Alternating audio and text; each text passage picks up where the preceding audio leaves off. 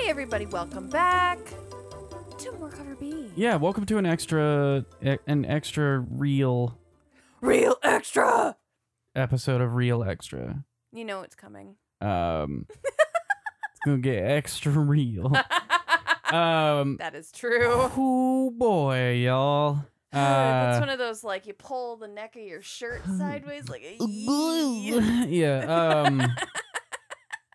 Phew. okay, so we are obviously, as if the wonderfully guarded intro was any indication, we are talking about Wonder Woman eighty four. yeah, Wonder Um, Woman 1984. It uh Mm. has come out in theaters and streaming platforms. Um. HBO Max. HBO Max. Um, and it's a movie. It sure is a very long movie. So we have we have a lot to say about this movie, and unfortunately, a lot of it is going to be it's going to involve spoilers to some degree. Uh, we're gonna kick off with just kind of an idea of what the movie is. I think we should do kind of a rundown of the individual players yeah, and how Yeah. they did, because that won't be too spoilery. yeah. Um, and then we're gonna dive into the more spoilery stuff. So again, you know, for those who haven't listened to a real extra, uh, go check out all our other real extras. Definitely. Um, but the first bit is gonna be pretty open, pretty just kind of critical, our general thoughts on the movie as a whole. Uh, and then we'll dive into some more like detailed spoilery things, and we'll give you a warning. and we'll give you a warning when that's coming. Um, that said. Woo, Um, boy. This so obviously this movie's getting mixed reviews, and I really don't like coming to the table of Cover B and saying, you know, this is gonna, this was bad. It was bad. I like to kind of find the good in things. I really, I'm not the type of person that wants to be like super negative or gets my jollies, you know, gets my like egotistical momentum off of just being like hypercritical of everything. It's I know true. a lot He of people like that. The sunshine on the sidewalk. I know a lot of people like that, and I feel like it just they feel like it provides them some sort of like false magnitude of genius if they just don't like things. So I try to find good in things. Um, that's part of my mo is finding positivity, um, where there might not be much. Um, that said, like this movie itself had a lot of good parts. yep. I was talking to T after we watched it, and the way I summed it up is like, if I came home one day and T was like, "I'm gonna make you a smorgasbord of all your favorite foods," and I was like, "Dope, cool," um, and she sat in front of me like biscuits and gravy and chicken and dumplings and Spaghetti. spaghetti and you know key lime pie and a big old bowl of Skittles and Chocolate cake. yeah, chocolate cake and a big old bowl of Count Chocula cereal and like all these things that I like. I would love having all of those things and then like a big plate of hot wings, you know, like I would like having all those things. But I wouldn't really like those things together. I wouldn't stir them all into a slurry and then pound them into my mouth. I would I'm feeling this one right now. I'm going to eat it. I'm going to come back for something else later Yes. um, that's kind of how I feel about this movie. yes.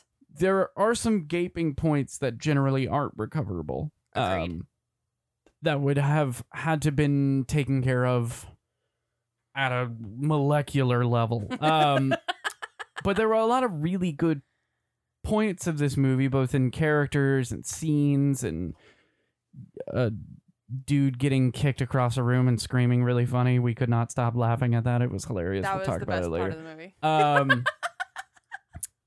and then there was, but they just didn't work together. So even like f- within this movie's weaknesses, within its failures and its where it falls and where it like doesn't live up to the hype, um, there were plenty of good points. You know, Kristen Wiig's character, she did her character well. She was delightfully Kristen Wiig. Yeah. You know what I mean? Like Agreed. there were problems in the script level of her character, which we'll get into, but she played the part that was given to her very, very well. She did a good job. Even as a villain, I kind of expected her to be kind of corny and cringy as a villain. Because sometimes when comedians Jim Carrey, yeah Arnold sometimes when comedians or just people that aren't used to playing villains are like time to be evil. It's like you know? Yeah, um chris pine was playing steve trevor. That's not a surprise anymore. We all knew steve trevor was coming back. We've all seen the scenes in the trailer where he's looking at the trash can thinking that it's art that segment of this dude from World War II era who died in the midst of World War II, uh, coming back to life in the 1980s and just trying to like understand things was great. was hilarious. And you can tell he was having fun with that role. You can tell that that's just a fun premise where a director looks at you and like, hey, walk around and look at escalators and be like, whoa, what are these? Uh, like that sounds delightful. I would love to be in that role. That would be super fun. Um, Pedro Pascal as Maxwell Lord. Not really the Maxwell Lord I thought we were gonna get from the trailers, yeah, but a fantastic character. You can very tell. Very entertaining. You can tell that this dude spent two seasons of a popular TV show stuck behind a helmet because Homeboy was like, "Time to chew up that script." Nom, nom, nom, nom, nom. Um, He's an adorable ham. yeah, it was it was fantastic. Yeah, it was a performance to that would bring tears to Grogu's eyes. Probably tears of shame. but I loved it. It was fun. Um and so it's things like that. Like there were things that worked and there were some fan servicey moments. The movie kind of opens with Wonder Woman just doing her thing. Um and you know thwarting some burglars in a mall, right? yeah, and that's just fun. It felt very like old school Wonder Woman TV show. Yeah. It felt very just like campy and cheesy. Eighties. fit the 80s vibe. Everything felt 80s. It sweated 80s. It sweated the freaking Soul Glo right out of its Jheri curl.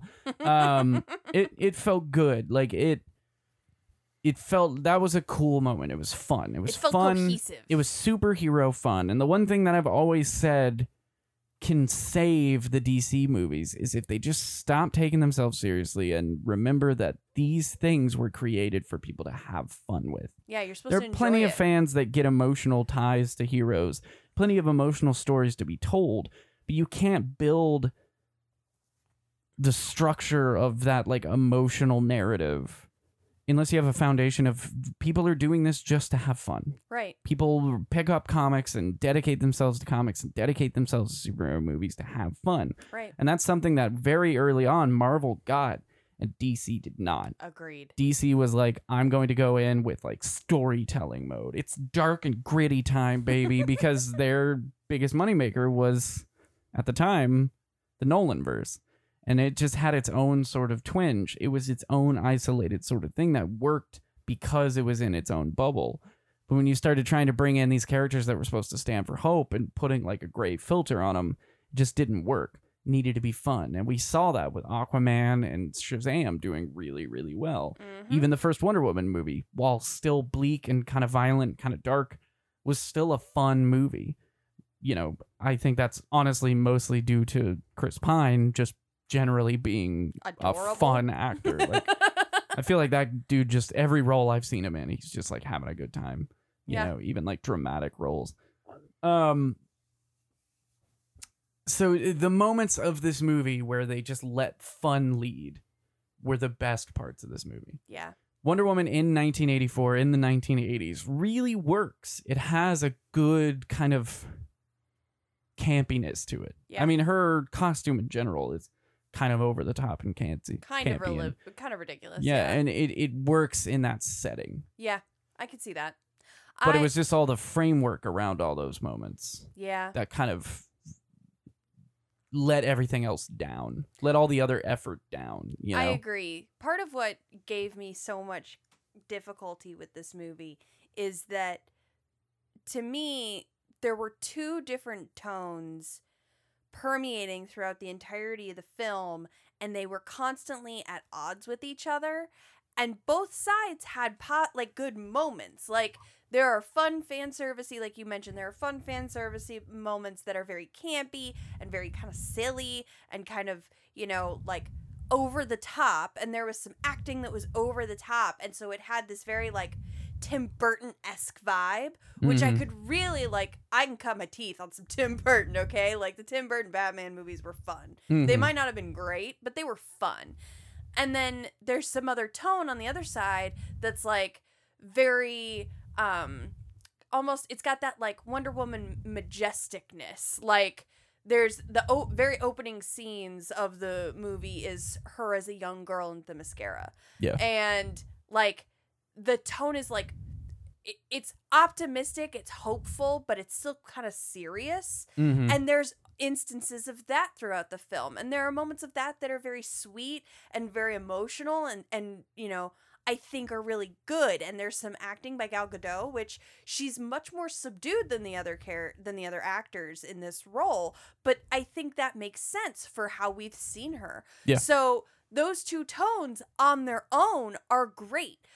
But because they never commit to one side or the other, the movie felt out of balance the whole damn Yeah. time. And so it's like, I either want you to fully whole hog commit to this like ridiculous, like smash cuts, you know, Tim Burton zany music obnoxiousness, Mhm. or commit to the elegance that was the first Wonder Woman movie. And it's like they couldn't they wanted to do the silly Tim Burton 80s vibe, but they were too afraid to Yeah. commit. it's it's exactly it that's exactly it it's they saw the kind of gonzo goofiness of aquaman and shazam Yeah. and how well those worked and how well those were received people didn't really shit on those movies Yeah, no, they You know? got off really really easy. every big comic book movie is gonna have haters so of course they had stuff going on i mean even the mandalorian which is like sweeping up and i know that's not comic books but it's nerd fandom it's just the first thing that came to my head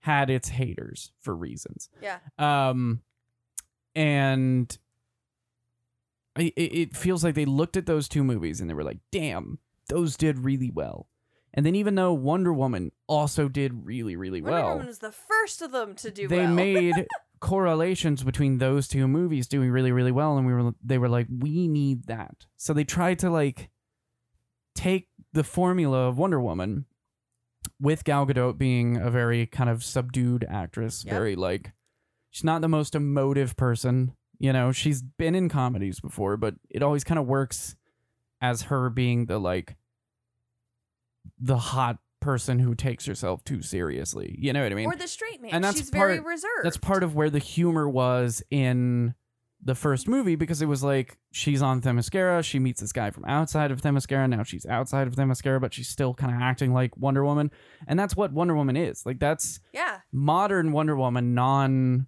you know, OG show campy kind of Wonder Woman. Like modern Wonder Woman is like swords and shields and whips and kicks and punches and very like aggro and the humor around Wonder Woman is her being the straight man of Yep. wanting to do these things to people and people being like, "Whoa, chill, take a step back." Like She's kind of like Drax. so much so much of the comedy like it- I'll just pull from the recent Justice League Dark run. Yeah. So much of the comedy or any like it's a bleak run, but any comedy that there is is often in response to how intense Wonder Woman is. Yeah. So it's Constantine or Bobo or even Man Bat kind of rebounding off of the wall that is Diana intenseness. Yeah. Diana just like rock solid badass kind of energy and these guys being like wow okay yours is bigger. Um that's kind of how it goes and they unfortunately they in making Diana's character kind of like set in her ways and more you know quote unquote westernized, I guess. Like she felt very like she was no longer that girl from Th- that woman, excuse me, from Themyscira anymore. She was no longer that like I'm going out into the world and experiencing this for new. You know, I, I'm fighting a war that isn't really my war, but you know, Ares Gur And- care. all this stuff, it's she's, you know, got a museum job, she's got a banging apartment, you know, she's Yeah. got a great wardrobe, she knows how to dress herself, she knows how to live herself, she goes to fancy restaurants, you know what I mean? But She she, hails- herself for, uh, by herself. She hails cabs and stuff, and that's all fine. But it's almost it's less that woman from Themyscira anymore and Diana, the Amazonian living in America. Yeah. You know, and she's been there for like 50 years or whatever, and that's just who she is. And so you lose a part of that character that is kind of necessary if you want to make her that straight man bouncing off of this kind of comedy. right. Um, and then you don't really have her playing into any real comedy or any real like kind of joviality in her character. She's still just very straight, very like precise, very like cold at times. Yeah. And because that's the character that we were introduced to in the first Wonder Woman. But then you have everyone else playing a Shazam Aquaman type character Super bombastic off of that. Very bombastic, very, you know, like you said, even like Burtony and like the early Batman movies are a great kind of because, you know, I got mad Michelle Pfeiffer energy off of Kristen Oh, big time. you know, Pedro's acting and just chewing up the scene was just about every Batman villain in all the like all the different like Batman Forever and Batman and Robin and all that. Um kind without of very, the- very Jack. yeah, yeah, without the garish costumes. Um and yeah, it just it it just worked. But the two of them just had trouble working together. Yeah. And so you you do you see these two tones and these two sorts of messages that they're trying to get across. Um, and that's kind of honestly the biggest problem with this movie is that it was trying it wasn't even trying too hard to approach too many themes or deliver too many messages.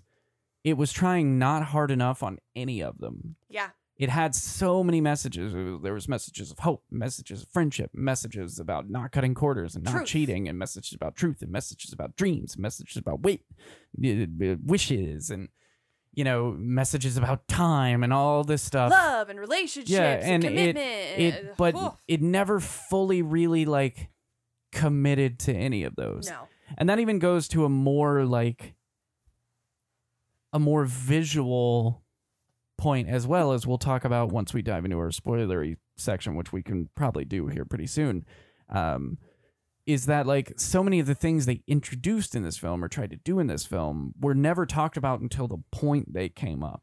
They never showed the gun. And yeah, and it's just like, oh hey, this is happening now just because and it's like that was my biggest problem is that like everything transitioned on a just like cuz it's supposed to and it there was never any setup for these things. And again, it was like they had these ideas of scenes and transitions that they wanted to do, but they never committed enough to any of them to make any of them really coherently happen Yeah. really like organically happen. It was kind of just like so before we dive into um the spoilery bits and we break this thing down a little bit more for anybody who is you know going to cut here so that you can go watch the thing just my personal last thoughts and T will get your last thoughts. I feel the same way about this movie as I felt with the first Suicide Squad movie. Um, and it's what I told everybody because again, I try to find the positives in things. I don't think this was an awful movie. Was it a great movie? No, by all means, it was not a great movie. It wasn't a defining moment for the superhero genre. Didn't really do anything fresh and exciting. Relied pretty heavily on fan service, whatever. Um, do I think it was a good movie? I think it depends on how you look at it. It was visually fine with the exception of some CGI stuff it had laughable moments it had enjoyable moments i had moments where i was interested in what was going on just like i had moments where i was a little like there was kind of a middle section in egypt that was like "Meh." um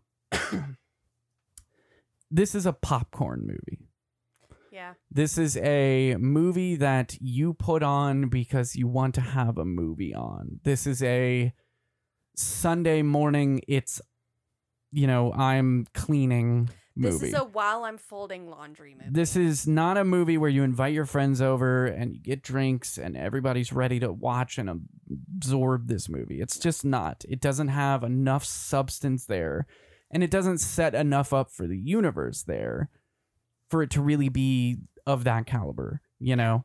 Um but it is a fine I've got a thing of snacks and nothing to do. Let me watch a superhero movie movie. That's just how it is. It has its moments. It has some joy, but it's not gonna leave you in tears. Chris is the sunshine on a cloudy day. I'm the cloud.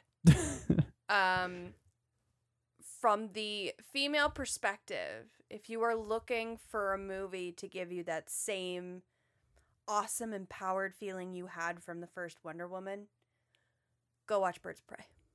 Yeah. Don't watch this. Yeah. This mo- the more I thought about this movie and I Yeah. like analyzed parts of it that we'll talk about, stuff. Yeah. don't don't just don't it it's not worth it it it's honestly leave the positive taste of wonder woman from the first one in your mouth and don't just don't Wait for them to use the character on something else because Yeah. they surely will. Yeah. Um, and just yeah, just don't yeah. don't don't put too many. Don't don't hedge your bets on this one. You Yeah. know what I mean? Yeah. Um. Okay, so we are going to dive into spoilery stuff. So spoiler alert is in effect. He hates it when i do that And it's like every real extra that we do. Okay. So before we get into the spoilers, let me break this down for you. Every real extra that we do, I click record and we get ready to roll. And I think to myself, man, I hope she doesn't do the real extra thing. and then she does it. And I'm like, okay, fine. And then we start moving through the thing, and my brain, while I'm talking and ranting, goes, God, I hope she doesn't go wee you, wee you. And then she does. And I just am left having to live with this. So anyway, you signed up for this I did, yeah. It's just like it's like she can't resist. i can't We've It's- talked about it in the past how it bothers me it's how I, coded in my I'm DNA. putting up uh I am editing in a spoiler warning sound effect. Don't have to do a wee you wee. And then it happens. and I just I don't I don't know why she defaults to the like Richard Nixon real extra thing that she does. I don't know, guys. I just don't know.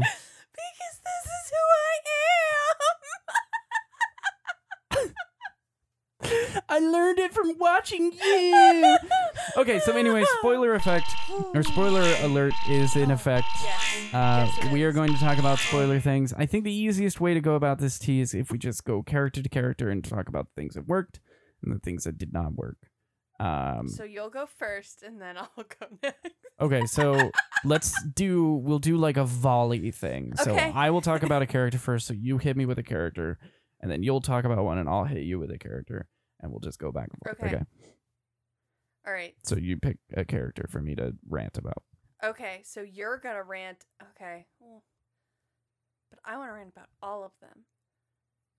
I mean, we can no, rant you about can- you- together, okay. but just Here. Here's the first one. okay. Steve Trevor. Steve Trevor. What can I say about Steve Trevor aside from gosh, he's adorable, and also he's possessing the body of a man. It's so messed up, you guys.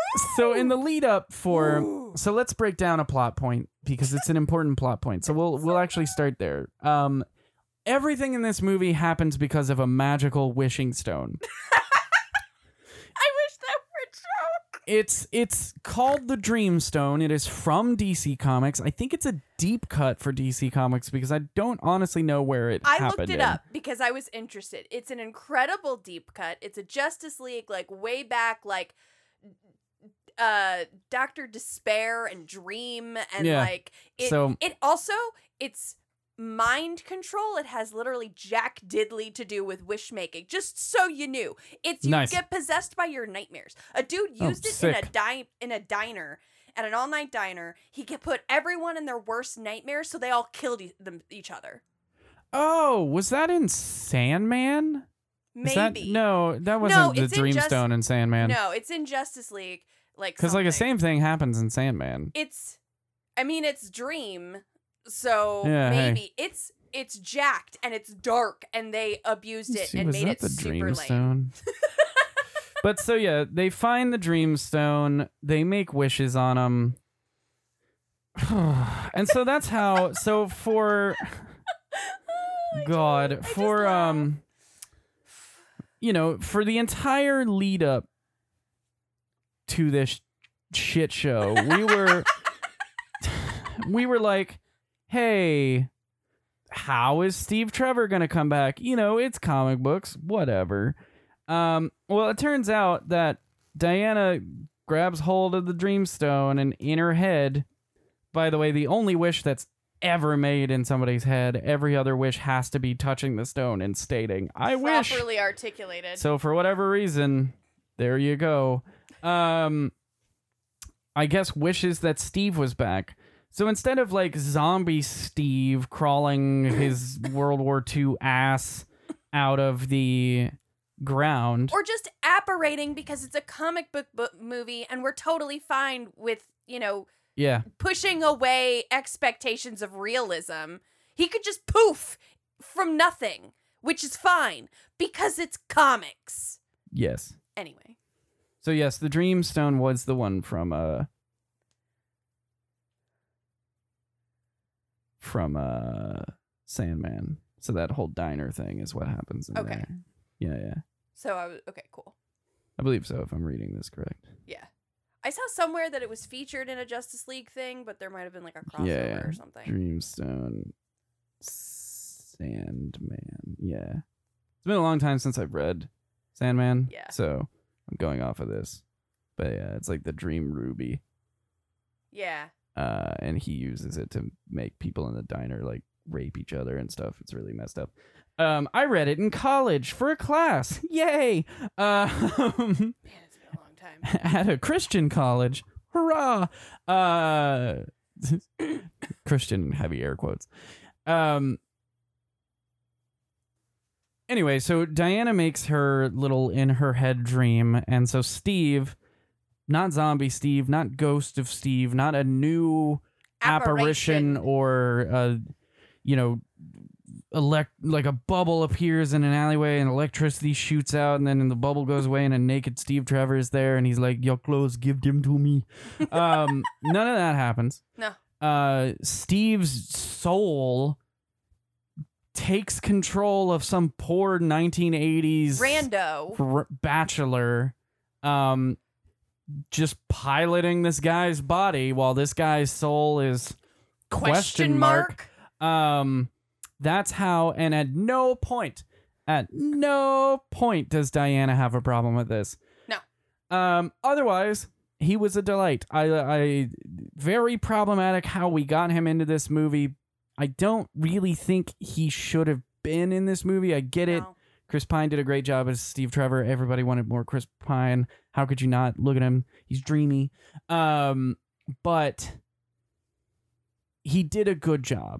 And again, it looked like Chris Pine was having a fun time playing this.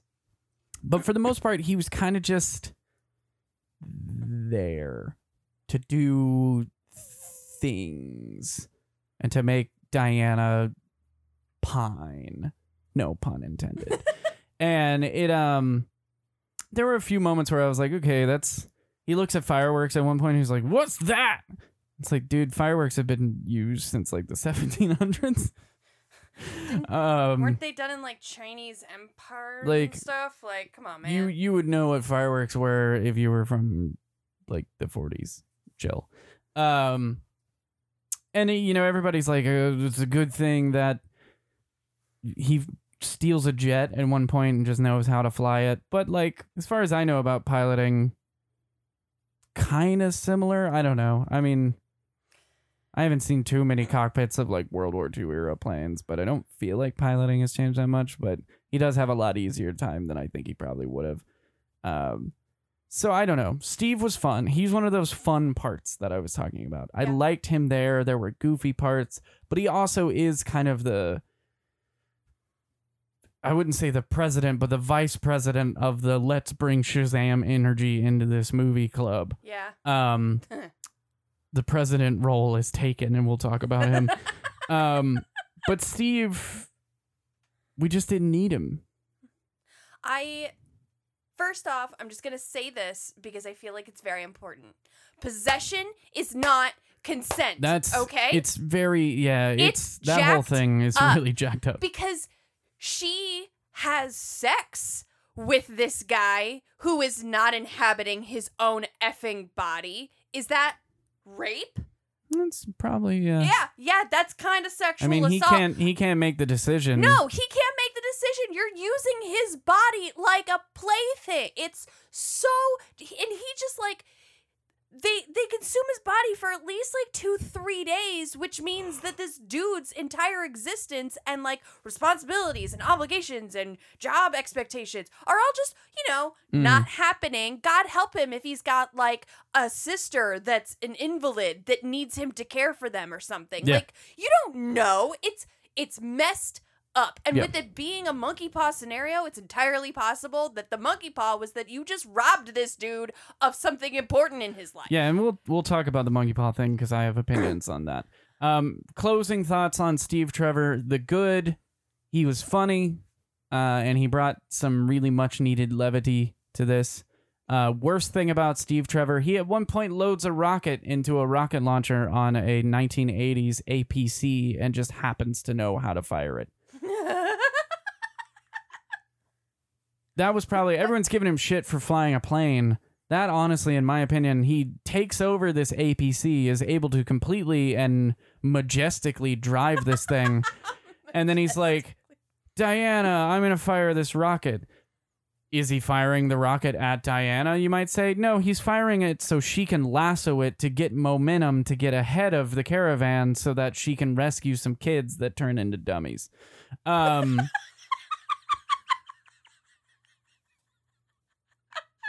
if right there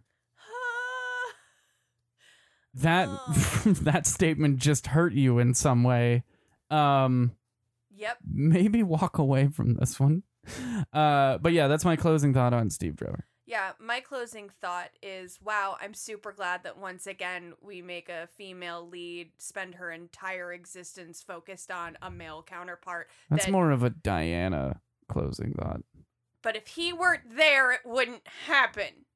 okay But otherwise, yeah, Steve was fun to watch. Yeah. Possession's not consent. it's not it's true all right t talk to us about wonder woman okay, so here's the thing about Wonder Woman, right? Yeah. She comes from an island of Yeah. all women. word There's no dudes. true She's a total badass. All of Done. the women from Themyscira are total badasses. Word. In the first movie, the reason why she connects to Steve Trevor and falls for him is because she sees empathy from a man the way that she sees empathy from women. Dig she it. relates to him in an emotional level. Bruh. And that's great. But here's the thing in the comic books, Wonder Woman never chirps her experiences because of men. It does no, no. She was raised better than that. Mhm. Okay? Literally the entire majority of her plot point in this movie, which just gonna say for a Wonder Woman movie, air quotes, there's a whole lot of everybody else's shit going down that has nothing to do with her. But It's true. anyway, her whole plot point, the only involvement we get of her in this entire freaking movie is her, "Meh, I miss Steve. Yay, Steve's here. I miss Steve again. That's it. No! Yeah. No! This movie should have been demonstrating that while Steve brought her into this world, she now sees that her the value of this world is more than just him and his humanity as its whole and she is here to be a guardian of truth and expectation that Steve brought her here but she doesn't need him anymore Yeah. and they ruined it Yeah, this is literally if you can get an F minus on the Bechdel test, it Ah! this this this movie would have it. like the only Um, conversation her and Barbara have the whole freaking time talks about Steve great super glad good job team Yeah. Patty what the Um, hell So Yes. Uh Wonder Woman is not in the best light in this here movie. Lots of reasons. Yeah. Most of which were screamed at you by a violent woman just now. I'm so angry. Um I'm so angry. so we mentioned the monkey's paw thing. So here's the thing about that. Monkey's Paw, they realize it's a whole monkey's paw situation. For those who don't know, the monkey's paw is a short story from 1907. I think. Um 190 something. Uh 19 diggity 2. We had to say diggity because the Kaiser took our numerals. Um And so the monkey's paw is a short story. It's all about this monkey's paw that grants you wishes. However, the wishes have a horrible Consequence. consequence. So it's like you'd be like, I want to meet the girl of my dreams, and you meet her and her husband. Or like, I want this super fast sports car, and you get it, but the brakes are faulty, and it becomes your coffin. that it's kind of thing. literally the entirety of Alanis Morissette's. Isn't it ironic? Don't you think? Uh, a little too. No. Um, I will not. Uh, so they find out that in granting wishes, the stone will also take away what is your most desired thing or like your most beloved thing. I forget how they actually phrase it, but um, Kristen Wiig's character Barbara makes a comment like, "What is your most beloved thing other than your wish?" Fine. The problem with that is is that it really presents a lot of issues with the characters. And we'll talk about Barbara's whole monkey's paw situation. But Wonder Woman's is she wants Steve Trevor back. But her most beloved thing is her powers. Uh-huh. And I don't know, I just feel like that presents this bizarre there is a little bit this is another one of those things that they didn't really show and it bothered me. Um they never really showed enough of her having this like very strong emotional attachment to her powers. You know, Yeah. it's that sort of situation would be built off of showing a character being very egotistical or very vain or very like you can't hurt me and I'm not afraid of anything and stuff. And while Or we see while we see elements of that, we don't see a ton of that and it's not very like explicitly laid out in dialogue or anything like that. Or this would happen to a character like Rock Lee from Naruto. Like Yeah. he's all about training, he's all about being the best, all about training, training, training, training and then he gets like his leg shattered and might not be a ninja anymore. And He's devastated. that he's devastated. So what we get from that, what uh, we can infer because it's not told to us, is that Wonder Woman's real true desire, the thing she loves beyond everything else, is her ability to punch people really hard. Which So like, is Wonder Woman just a violent person? Is Wonder Woman egotistical? And what does that build for Wonder Woman? That now not only do we have Wonder Woman who has spent 50 years basically just torn up that this dude's not a part of her life, eye roll. or you know, but also a Wonder Woman who is so like vain that her most desired thing that would be taken away from her is her strength. And like you could technically like okay, maybe if they talked about it, you could rationalize that her her most prized possession or whatever, most beloved thing, blah blah blah, is that her ability to help others. Well, yeah, and that's that's what I was gonna hit on is that they could have really visualized that. And they had a moment where she's swinging in to save the Egyptian kids, yeah. where she loses grip of her rope and things go south. Yep. Um, and they could have showed more things like that. Like, what if her what was getting taken away from her was literally her ability to help people, Yeah. and every time she tried to help people, she made things worse. Yeah. And you could build that up with more instances of her trying to help people and making things worse. Yeah. But then at the same time, we see her randomly get shot and be like, I'm bleeding. She wasn't trying to help somebody there. That was just her strength not being there anymore. Yeah. So That's it was point. less, and at no point does she ever really lament her inability to help people. She doesn't have a moment where she looks to the sky and she's like, for the last 50 years, I spent all my time just being this Wonder Woman, this person who is saving lives. and now that's slipping away from me. She had no moments like that. In fact, She spent the whole time just being like, "No, Steve, I'm not going to renounce my wish. Stop asking." well, and in fact, she kind of implies at one point when he's like, you know, we should probably talk about this, and she gets all like, I'm not talking about this, Steve. She Im- it like implies like, yeah, okay, cool, I have this whole saving the world bit, but like, I would give everything up if I could have you back, and I'm like, that's shitty. Mm, That sucks. That's not Wonder Woman. mhm. Like, excuse me, Wonder Woman that I know would never ever give up her effective godlyhood for a dude. Yep. What? Yeah. Who is this character they've made? It's Yeah. disgusting. It's it's pretty rough, and it so it just presents some problems. Um, closing thoughts on Wonder Woman. It just wasn't a good depiction of. This was not. This Not was what a we got. major step down. Yeah. For the DC cinematic universe, Wonder Woman, it was a major step down. Yeah. Major, major, major step down. Um, I'll talk a bit about you know, we're going to close the episode with talking about the things we would have fixed. Things that, you know, were we in control or were we had a had we a dream stone, we would make uh, better. And I've got a big point on that. But this was a major step down for her. That said, I still think Gal Gadot is a great Wonder Woman.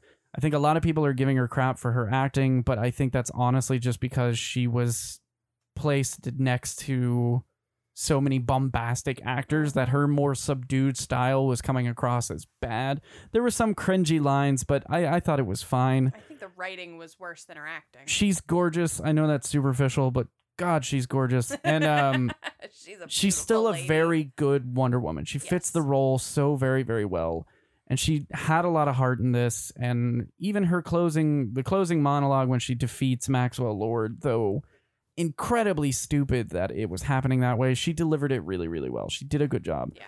My least favorite thing about Wonder Woman is that she made an invisible jet and we had no idea. yeah. like, I- she how? that was again them not showing anything until it became like we should have saw she mentions that she made a coffee cup disappear we should have seen that Yeah. we should have seen snippets of her like reading themysciran texts and like Practicing. looking at articles and practicing all these different magic things and then one day making a coffee cup disappear and be like whoa. And then it could have just been a dumb little montage to music of her like beating up crooks and then like practicing these magics and stuff. But Yeah. instead it's like oh man we're stealing a jet. What would be a convenient thing to happen? I know. Let me call up my fan service hotline. Hey fan service what can we do for the fans? Oh right invisible jet. Boof. And then move on That's one of the parts that I'm talking about where like either go full Tim Burton ridiculousness, in which case her making a jet invisible, I would have been like, This is hilarious. I love it. I'm fine Mhm. with it. But that's not the essence of the movie. And so it was just sort of rando. yeah yeah. All right. All right, Chris, uh-huh let's talk about Max. Pedro Pascal is my favorite Disney Channel original movie antagonist, not in a Disney Channel original movie. Oh my god, yes. He is like a character from Pete and Pete that got lost on the studio lot.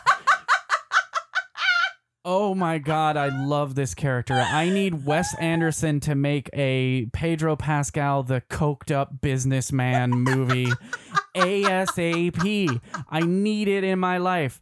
Oh my god. It's so true. It's like Pedro showed up and he's like, "Look, I've been talking out of a trash can for freaking To a puppet. Freaking 2 years now to a freaking puppet. I'm chewing this shit up." He like grabbed the script supervisor and ripped her in half and that's why the script was what it was. Um but yeah, Pedro did a great job. I don't care. It was cheesy. It was weird. But damn, it felt good. It it felt like, you know, the cheesy weirdness you would get in like a 1980s comedy antagonist. Like a an Eddie Murphy device or like a Caddyshack type movie. Like those kind of like, like a Steve Martin character. it is kind of like it is kind of like a Steve Martin character or like a Chevy Chase character. Like it just it it worked. It was it was fun. Was it what the movie needed? Probably not. Um especially with Maxwell Lord and what Maxwell Lord and Wonder Woman's relationship is in the comics. For those who don't know, a big turning point for Wonder Woman's character in the comics was that she actually killed Maxwell Lord and it was televised. Um, and it hurt her reputation. It hurt her connection to her friends, Batman and Superman, who she saved by doing so, by the way. Um, oh, good. Self righteous men. Yeah. Excellent. in the comics, Maxwell Lord has the ability to control minds. He creates a legion of OMACs, which are basically like humans and turned into cyborgs because they got infected by nanites or something comic booksy. Um, and controlled Superman, took over Superman's mind, did kind of a Dreamstone kind of thing, the comic Dreamstone, not the um, where he made Superman think Batman was Brainiac, and so Superman beats the crap out of Batman. Um, which thank God it was just a beating the crap out of because if Superman thought Batman was Brainiac, then like he could have done some real effing damage to Batman Batman. Um, and then Maxwell Lord convinces Superman that Wonder Woman is Doomsday who just killed Lois Lane. And so they fight, fight, fight, fight, fight. She realizes, oh man, even if I take Superman out, I'm not going to be able to take Maxwell Lord out. Maxwell Lord reveals that his whole plan was to have them decimate a bunch of stuff as they fight. And then he can be like, look, superhumans are bad. We should keep making OMACs so that we can kill superhumans. Um, she gets him in the lasso of truth. She's like, let Superman go. He does. But then he goes, I just want you to know, because I'm in this lasso of truth and we're having a nice little conversation. You made me tea. You know, I feel like I should be more open with you. That's what my therapist says. Anyway, I'm going to use Superman to kill more people the moment you let me go. And she's like, okay, well, is there any way I can stop you from doing that or stop, permanently stop your hold over Superman? And he's like, you got to kill me. So she does. That was how Maxwell Lord's relationship with Wonder Woman was in the comics. What we got in the movie was a dude who turns himself into the book The Secret and then goes around granting wishes and deteriorating for some reason, looking like he friggin' snorted coke through his eyeballs and granting wishes and sweating a lot and really just sweating a lot in A this movie. And then with the he worst gets hair. He finally gets all the power he wants and Wonder Woman convinces him to remember his kid who he's talked shit about. the whole movie. his kid who by the way Oh, here comes. journeys from an office in Washington D.C. presumably through like a Walking Dead hellscape highway Through a wormhole, maybe? to what I thought was a completely different state. Um through a forest to the exact place where his sweaty ass dad is running out into a field being like, Alistair! And it's just like, Daddy! That kid's a freaking basset hound. His his mom is half Saint Bernard. I swear to God. I don't Um, understand it. I don't. That was- so many I wish that was the craziest freaking thing that happened in this movie, but I would watch another two and a half hours of Pedro Pascal playing a crazy villain. It was Yeah. great. I just I want to see more of it. He has that intensity, and damn, he plays a good dad. I'm sorry, but that dude, in everything. that dude is 2020's dad. it's true. He is the the father of nerddom. We just need him being dads in roles. I'm not for typecasting, but there are two people that need to be typecasted from recent things that I've seen. Giancarlo Esposito needs to be a villain in everything, Period. and Pedro Pascal needs to be dads of everybody. Yep. Every character that That's has it. a dad that's gonna be in a movie, he needs to be that person's That's dad it. if it's a movie and it's about four kids and all four of them have dads, I want Pedro Pascal and different mustaches. Each dad is the same one. I don't care if the kids are black, white, Asian. I don't give a shit. Pedro Pascal is their dad. Bar none, hands Period. down, stop. Every dad on shows like Riverdale and freaking Riverdale, I don't know what other shows kids watch these days. needs to just be replaced by Pedro. Get rid of all those actors. Whoa. Sorry, Bruh. Nolan North. Get out of here. And now Easy there, dude. Pedro Pascal. The dad from Riverdale died. One down. No. I'm so sorry. I'm just kidding. Luke Perry, we miss you. We really, really do. Pour one out for Luke. Oh my god. The joke was horrible, and I'm sorry. I don't mean that. Um, He could, I wa- what you guys couldn't see because this is a podcast is I saw the glint, the evil little twisted glint hit Chris's eye, and he was like, "Do I? is it dark or don't humor? I?" Is 50 minutes into a rant about Wonder Woman 84 time enough to make a dark ass joke?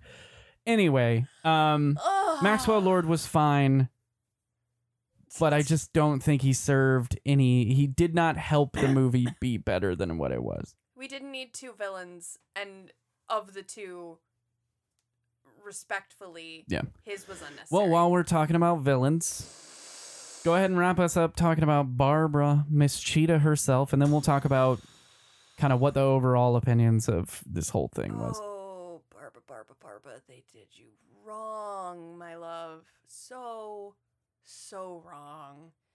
In the comics, Cheetah's origin is she is a badass scientist doing stuff, goes to the jungle on like an expedition, finds this thing where she then becomes like possessed by a jungle god and like becomes you know half cheetah half humy and goes on a conquest of bloodthirsty power.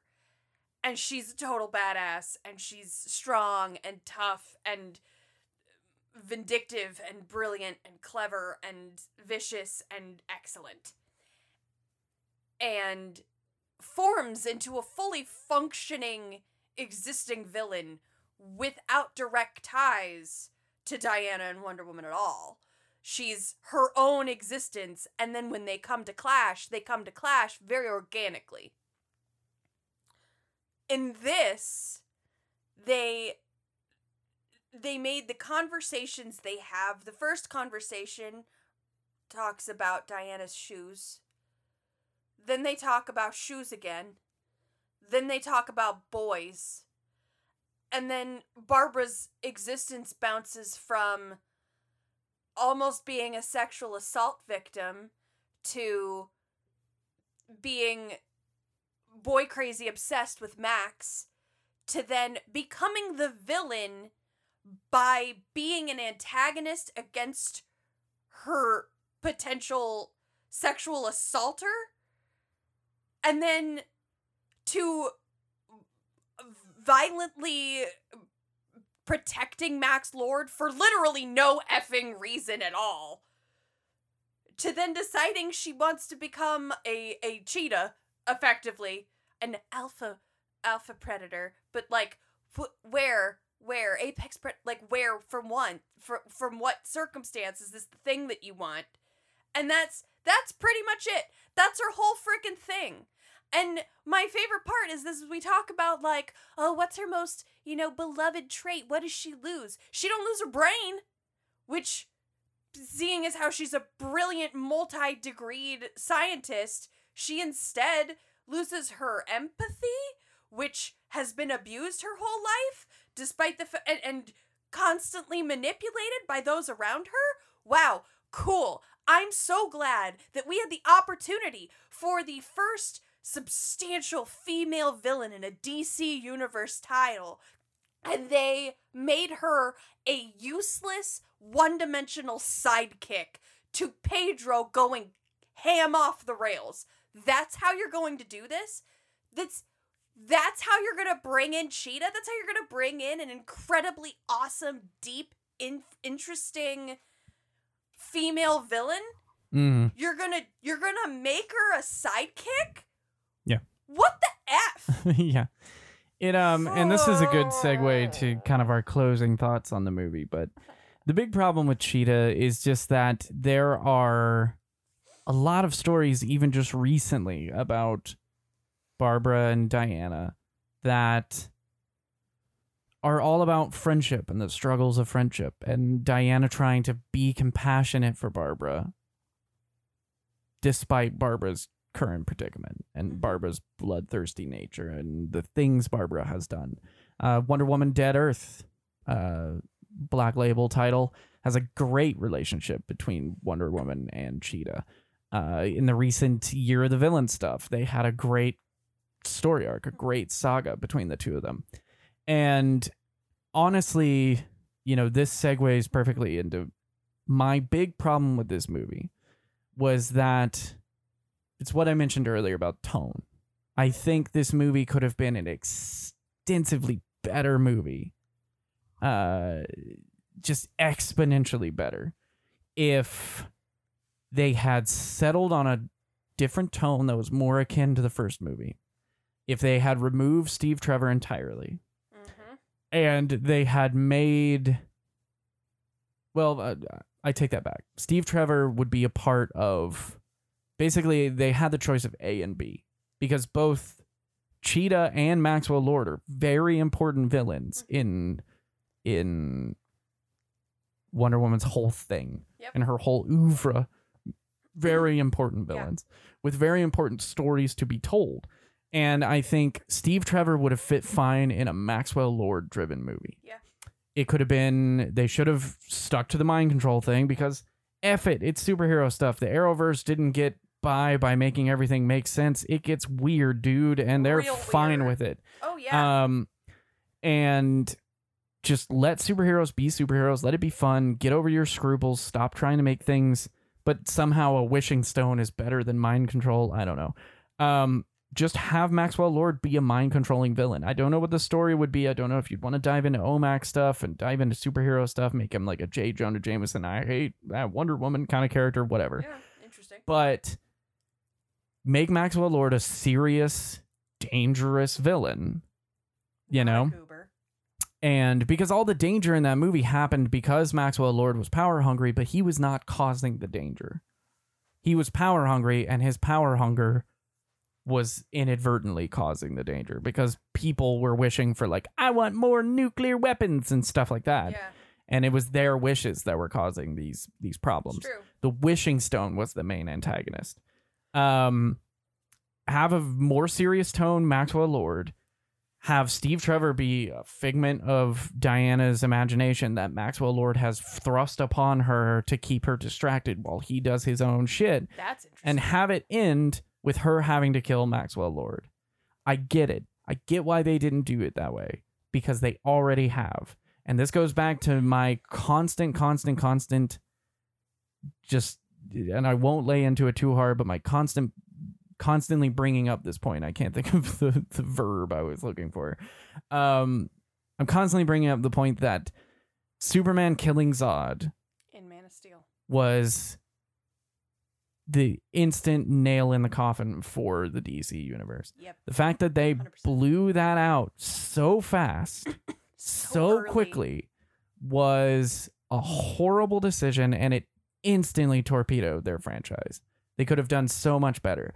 And we see the ripples of it because I guarantee some WB executive at some point the script probably contained Wonder Woman snaps Maxwell Lord's neck. And the producers were probably just like, no, we did that already. Also, we want this to be a fun movie. So, and so here we are Yeah. without that big turning point in Diana's character. It's true. Um, alternatively, the option B is that you focus entirely on Cheetah. You Mhm. focus entirely on Barbara. You have them develop a friendship, and you have the whole thing be have it play out like Frozen does, where it's not about love, it's about friendship. It's about women supporting women. It's about you know building relationships and relying on one another. You know, Yeah. have Wonder Woman doing her like don't tell anybody I was here thing, her like under the covers like under the covers, under the cover of her like secret kind of crime stopping thing that she's trying to do even though she's wearing bright red and blue. You know? Yeah. Because like every time she goes to stop crime, she like busts up the cameras and then like tells little kids like shh, mm-hmm. you know? And it's like have her be doing that and have Barbara kind of convince her like yo, come out of your shell a little bit. Like, come get lunch with me. Like, have Barbara be more fun and less of a joke and a parody of a nerd, you know? And have them develop this friendship. And it's like the first time in since World War II that Diana's been able to really like bond with somebody, Yep. you know? Yep. You can bring up Steve a little bit, that's fine. It's a part of her character, blah, blah, Bechdel test. But, you know, it is a part of her character. Yep. And that's her history. And you can have it mentioned that that's part of why she's cold because she got close to somebody and she lost him and it hurt. Yeah. Now she's like, I'm never getting close to anybody again. But now she's got this friend. This friend gets into some shit, starts having some transformations going on. Barbara's trying to help her figure it out. And then not only do you in that movie still having Cheetah, because we did not end this one with Cheetah no, we didn't. because she renounced her wish, which is another thing. Uh. But you also get a more heartfelt story that allows Wonder Woman to be a very empowering character that stands on her own. Yep. And I think that was the biggest problem. Is they a wanted to do both. They couldn't decide on a tone. Nope. The They script was a figure it out. mess, and the plot was ridiculous and fine. Like there were a lot of yeah. there were a lot of problems with this movie, but I think a big overarching problem was just that they should have decided on one of the villains or the other, and they should have hammered down a tone that was closer to what we got I agree. or what we got in the first one. You know what I'm saying? Yeah. So, If I would change anything about this movie, or what what I would change about this movie, is similar to what Chris would change, and I I need I need to articulate this because I need people to understand. I'm not trying to be like crazy man hating feminist psycho here. That's not Mhm. that's not my persona. That's not the type of person I am either. Trust me, I get very angry whenever anybody gets forced into stereotypes or expectations. I mean, probably the maddest I've ever been in several several years was when I watched a J.C. Penney commercial that epitomized a dad as being a terrible dad and not capable of managing his own children, and it was very offensive, and I got really mad. mhm. So I'm I'm I'm on all sides. Like I I just want equality and proper representation and people to be able to be people. That's all I want.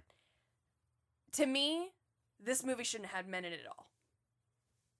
This movie should have been about Diana having been in the world and isolating herself as you said. She lost Steve.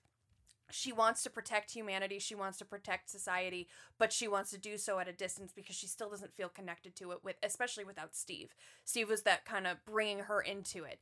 This should have been as you said a movie about friendship. I Mhm. don't know that necessarily her friendship should have been with Cheetah, but there are other women in the Wonder Wonder Woman universe, um, like weird ones that they could have brought in. Like they like doing weird deep cuts. Okay, there's plenty of deep cuts you Yeah. could have done that bring in And a I think she- female character. She had a friend named like Julia that shot Cheetah at one point or Right. something. Yeah. bring in or bring in a different like another random like villain that you could turn later or something like that. Like I, I, there's a number of options that you could have done but bring in like a friend that is trying to build this relationship to Diana that is a woman trying to show her that there's more to the world than either being a faceless god to humanity or being in an intimate emotional relationship with someone. There's friendship there's bonding there's there's society there's expect there, there's you know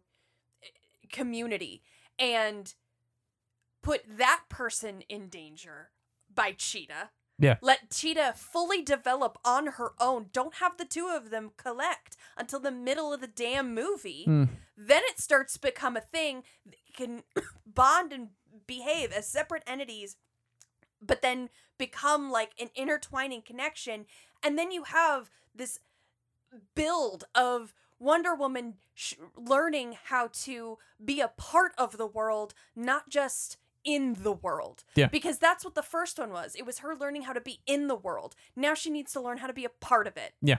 And you don't have to do that with any of these other Yeah. things. I worry about if you don't build that relationship between Cheetah and Barbara, though, then Cheetah loses a big part of her character and is just a. Because, I mean, the danger of having Cheetah in a movie is that it runs the risk of just being another, like, CGI'd animalistic True. character. Like, random, faceless, like, oh, look, it's jumping now, you know? Um, then maybe even and I just like I said, I've read a lot of stuff recently that was very well written, impactful things about Barbara and Cheetah's relationship and like her trying to show compassion for this person that has done terrible, awful things. And I think you could have had a really good message and movie with that. And then you know? maybe that's what they do. They make it, but then make it like the three girl pals. Make it the three of them work at the at the Yeah, thing, fine. and then Yeah, one yeah. of them, and then you've got like these two trying to get closer, and you've got Cheetah, and it gets become complicated, and I don't know. I just I feel like there was so much more opportunity for her growth when you remove all the weird male stereotypes that they introduced. Yeah. Like she only saw herself or her her existence having worth with him and Cheetah only defined herself as succeeding when men noticed her. Yeah, when And people found her hot It's and just- stuff. Yeah. it was a disgusting depiction of how to develop characters Mhm. and I feel like removing all of that excess would have forced them to write characters with proper growth. It was incredibly incredibly gendered and pretty offensive. It was it, was, jacked up. Um, now, before we f- close this out, this has been a long episode. I know people will mention it if I don't mention it. Uh, people will mention that we did not mention it. Um, this movie had various problems with stereotypes, both gender and which we hit on, but also racial stereotypes. Um, and it had some pretty dodgy politics. I am not an expert on these things, and I don't really want to get into them. There are a lot of articles out there where you can look up more information, but uh, politics in this movie were a bit rough, Yeah. uh, both in you know Gal Gadot as who she is and the things they made her character do in this movie, um, and then just generally like the depiction of different nations and different countries and stuff like that was a little rough. You can look up more information on this, and I I hope that you do because it's a conversation that's good to have um, and discussions that are good to have. I just don't really feel comfortable making this platform the conversation for that, but I do want to support people going and learning more about kind of the dangerous politics of Wonder Woman it was 1984. Very complicated. closing out T single best moment of the movie. there were good moments. Um Okay. Uh this is really shady and I don't mean for it to be, but I really enjoyed our little Lynda Carter cameo. Okay, yeah. Toward That the was- end. Yeah, but I will be honest that again, it's another one of those moments where I'm like, what are you doing? Because Lynda Carter, as everyone knows, was Wonder Woman. Um, and in this, she becomes like the super badass warrior. But her cameo is effectively like her stopping like a thing from falling, but she's still this like majestically gorgeous, elegant, floaty, waha. I personally, as a younger person, identify her more as Madam President Yeah. from Supergirl. Yeah. And I'm like, you're a god now, but you got a whole lot less authority. Uh, for me, single best moment was at one point Cheetah kicks one of the guards of the White House, and he releases the funniest scream on his way off screen. It should replace the Wilhelm scream. It's just a monotone ah, like extended ah. That you could tell somebody was like, "Oh man, he got kicked. We really need a scream on this. Hey, Daryl, get in here and record a scream for us." And Daryl's like, "Ah." Was so great. How long do you need this? Like a just a quick like ah kind of. And they're like, "No, do it for the whole duration that this guy's flying through the air." Oh, it was so. The White House guards were so dramatic. Every Oh, time one of them flew in the air, it was like, "Ah!" this is so good. It was so Uh, single worst moment of this movie. Ooh, ah. Um. You go first. Uh, it's tough for me because I hate the jet. Um, but I've already talked about the jet, so I probably shouldn't talk about the jet. Stop talking about the jet. Um, honorable mention goes to the fact that when you have to set your final fight with the CGI bad guy at night, probably not good CGI. Um, just saying. Uh, but probably my God, there's just so many like plot holes and things that I just can't.